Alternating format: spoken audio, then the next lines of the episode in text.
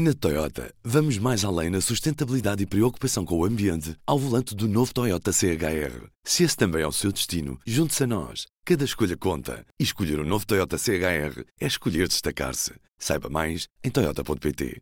Do Jornal Público, este é o Soundbite. Ruben Martins. E hoje, para o último jornal de campanha da semana, recebemos a Maria Lopes mais à frente na campanha do PS, mas para já, olá, Ana Sá Lopes. Viva, Ruben. E olá, Helena Pereira. Olá, viva. Bem, a, a, esquerda parece que agora está desunida, não é? Depois daquelas imagens que vimos no debate uh, entre todos os líderes uh, do, dos vários partidos na RTP com conversas à esquerda, união à esquerda depois do debate.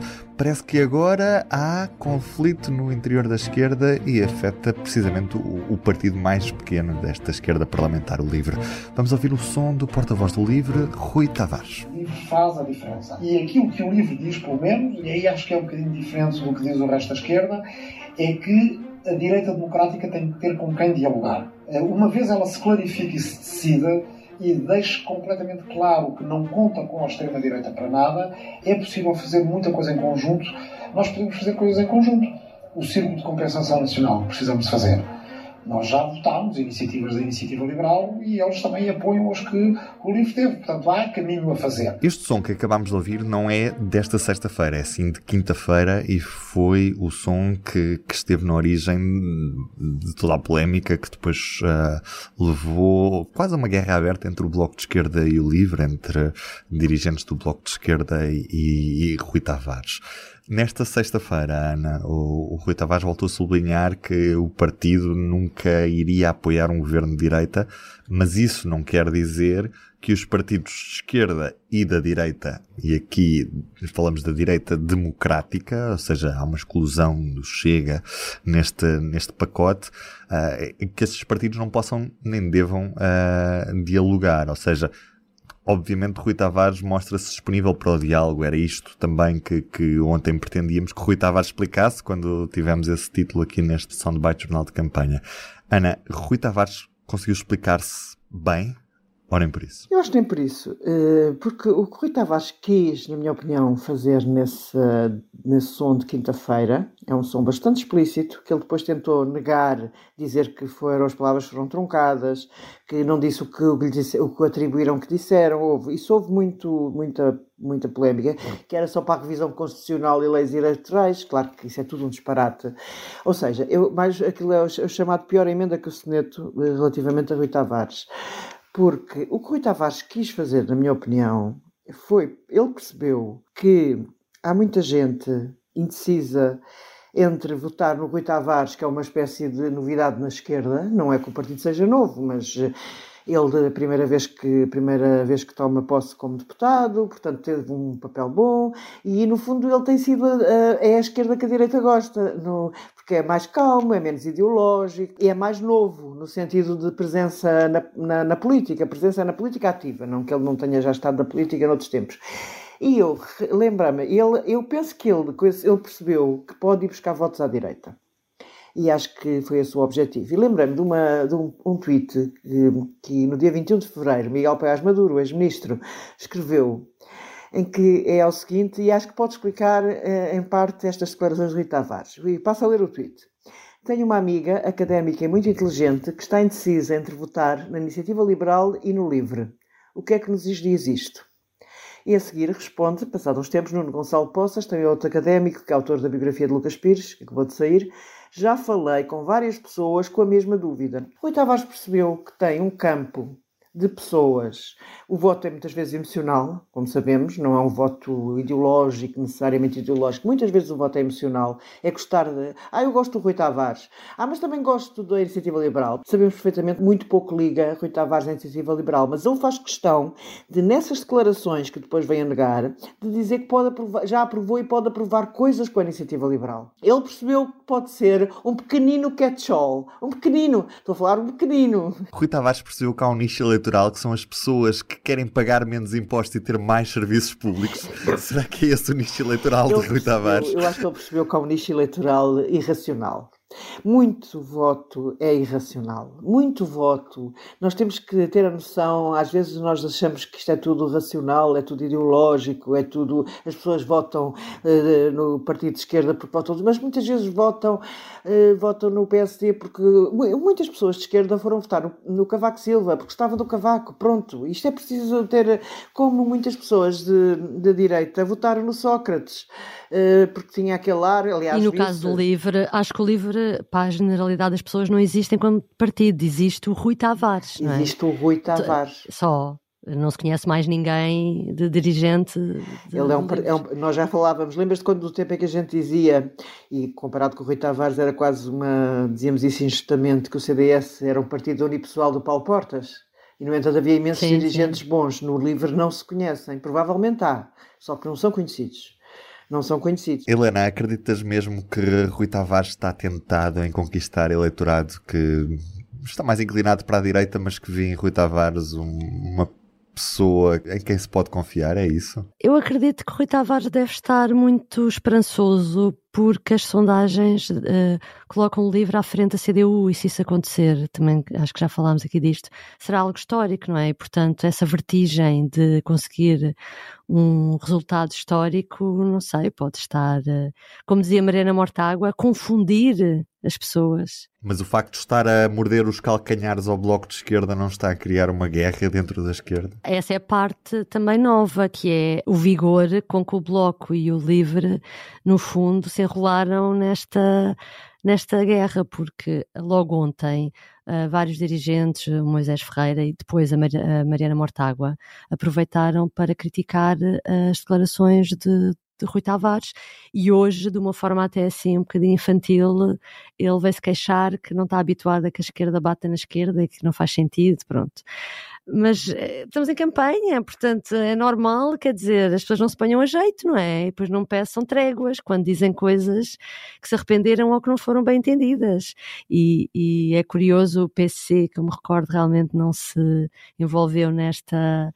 Só nesta conversa. candidatos a deputados no Twitter. Uh, o Miguel Tiago foi absolutamente, tentou destruir o Rui Tavares. Uh, mas no Twitter, pronto, que é aquela, aquela vida paralela uh, que, enfim, que, onde também se faz política. Onde também se fez política, mas uma política muito estranha, uma política negacionista das alterações climáticas, foi no comício da Aliança Democrática. O, o cabeça de lista por Santarém, Eduardo Oliveira Souza, fala na existência de falsas razões climáticas. Queres ver que depois do regresso aos tempos contra o aborto, do regresso aos tempos em que se olhava para os imigrantes assim com outro olhar. Voltamos para os tempos em que se negam as alterações climáticas, Ana Sá Lopes. Oh, Ruben, a sério, os esforços de recentramento do Montenegro, coitado, estão a ir por água abaixo completamente. Quem dera a Montenegro ser homem de um partido de um homem assim só. não tinha tantas vozes dissonantes. pois, exatamente. Não, isto é o velho, isto é a velha direita, a direita de sempre. Uh, que alguma dela foi, foi, passou para o Chega, outra ficou no PSD e no, e no CDS, eh, que, se, que, está a vir ao de cima. Cada vez que abre a boca, eu não sei quantos votos eh, Montenegro perdeu com, outra, com, com, o candidato de cabeça de lista de Santarém. Aquilo é um discurso de, de há 100 anos, ou de, pelo menos, vá lá, não vou ser tão radical, de há 30 é um discurso de há 30 anos. Aquilo não é, já não é um discurso. Uh, lá está, as pessoas que estão indecisas entre Rui Tavares e a Iniciativa Liberal não vão votar de certeza no Senhor dos Bigodes. Não vão, não vão. Eh, não, não, não há hipótese nenhuma. Isto é tão uh, obnóxio a negação das alterações climáticas no PSD, coisa que nunca aconteceu, por acaso. Eh, o PSD até foi um partido nos anos 80 que até foi dos primeiros partidos a, a dar atenção ao ambiente. Tinham lá um grupo, o Carlos Pimenta, tinham lá um grupo que era o GEOTA, que era um grupo de, de investigação da, na área da ecológica. Portanto, até, até a história do PSD acabou por ir por água abaixo com estas declarações do cabeça de lista, que são completamente eh, do, do antanho. Aliás, nós, nós, estamos, nós estamos a ver o passado, já ontem falámos disso, da revisitação do passado na AD, mas é o passado de, de Passos Portas, que está todos os dias em, em antena, não é? E com aquela entrada de passos na campanha, tornou-se mais forte é o passado de Paulo Núncio do pré-despenalização do aborto e até com vontade de voltar a inverter a lei. E agora é o passado que no no caso do PSD, renegar o passado todo do PSD com a negação das alterações climáticas. Olha, não sei, não podia estar a correr pior em Montenegro. A campanha Helena está a fazer-se longa, ou seja, parece que a cada dia há mais uma polémica envolver a AD. Isto, no fundo, em vez de, de Montenegro estar a usar a campanha para conquistar eleitores, está a tentar não os perder. Pois, olha, Ruben, eu hoje só me apetece elogiar o Pedro Nuno Santos, porque ele há bocado comentou isto e tem toda a razão a dizer realmente que uh, os, os líderes partidários gostam de ir buscar alguns cabeças de lista para porque fica bem apresentar certos nomes, mas depois são responsáveis, têm que ser responsáveis por aquilo que eles dizem.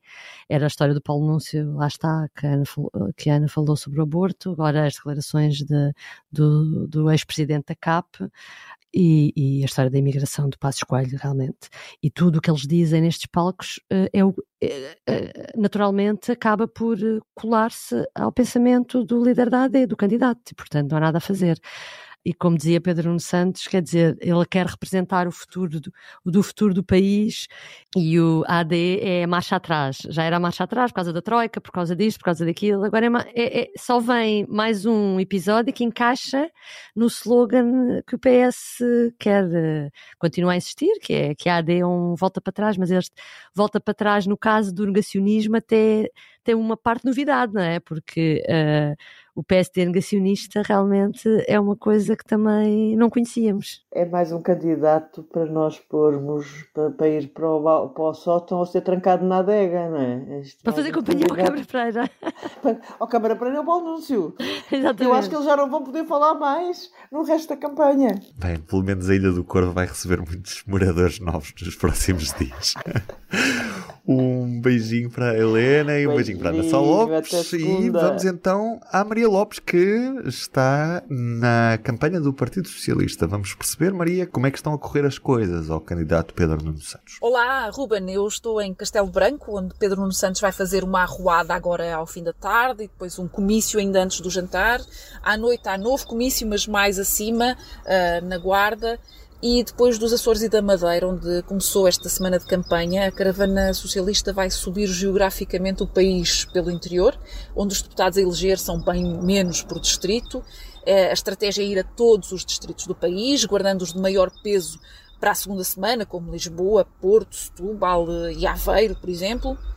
E depois de lhe ter sido apontada alguma falta de jeito e um excesso de rigidez nos discursos, nos últimos dias o líder do PS tem-se mostrado mais aguerrido nos comícios. Já se permite dizer algumas piadas, fazer uns trocadilhos. Houve mesmo um em Santarém, onde se notou uma, uma mudança evidente quase como se tivesse tido naquela tarde alguma espécie de treino.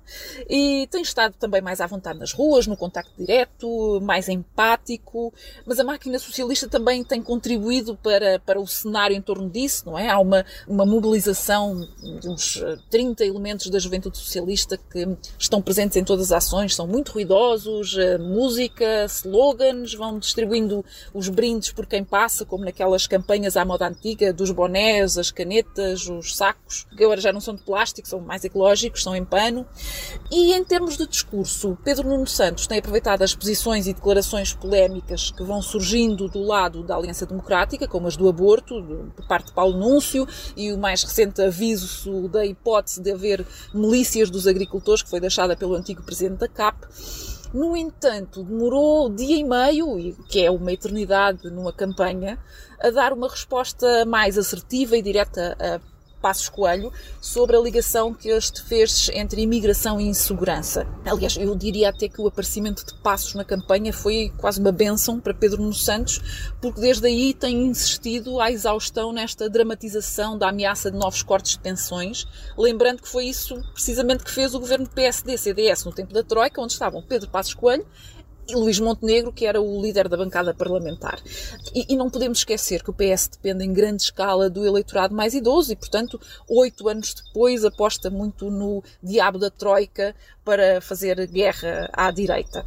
O Pedro Nuno Santos tem insistido bastante na ideia de que é preciso avançar, avançar e não andar para trás, na perspectiva de que voltar atrás é voltar ao tempo deles, e, e coloca muito ênfase nessa distinção do nós, nós, os socialistas, e eles, eles. E eles são mais a Aliança Democrática, ele não tem quase feito qualquer referência ao Chega para, para evitar precisamente essa contaminação porque, e para passar a ideia de que é entre PS e AD que estas uh, eleições se disputam.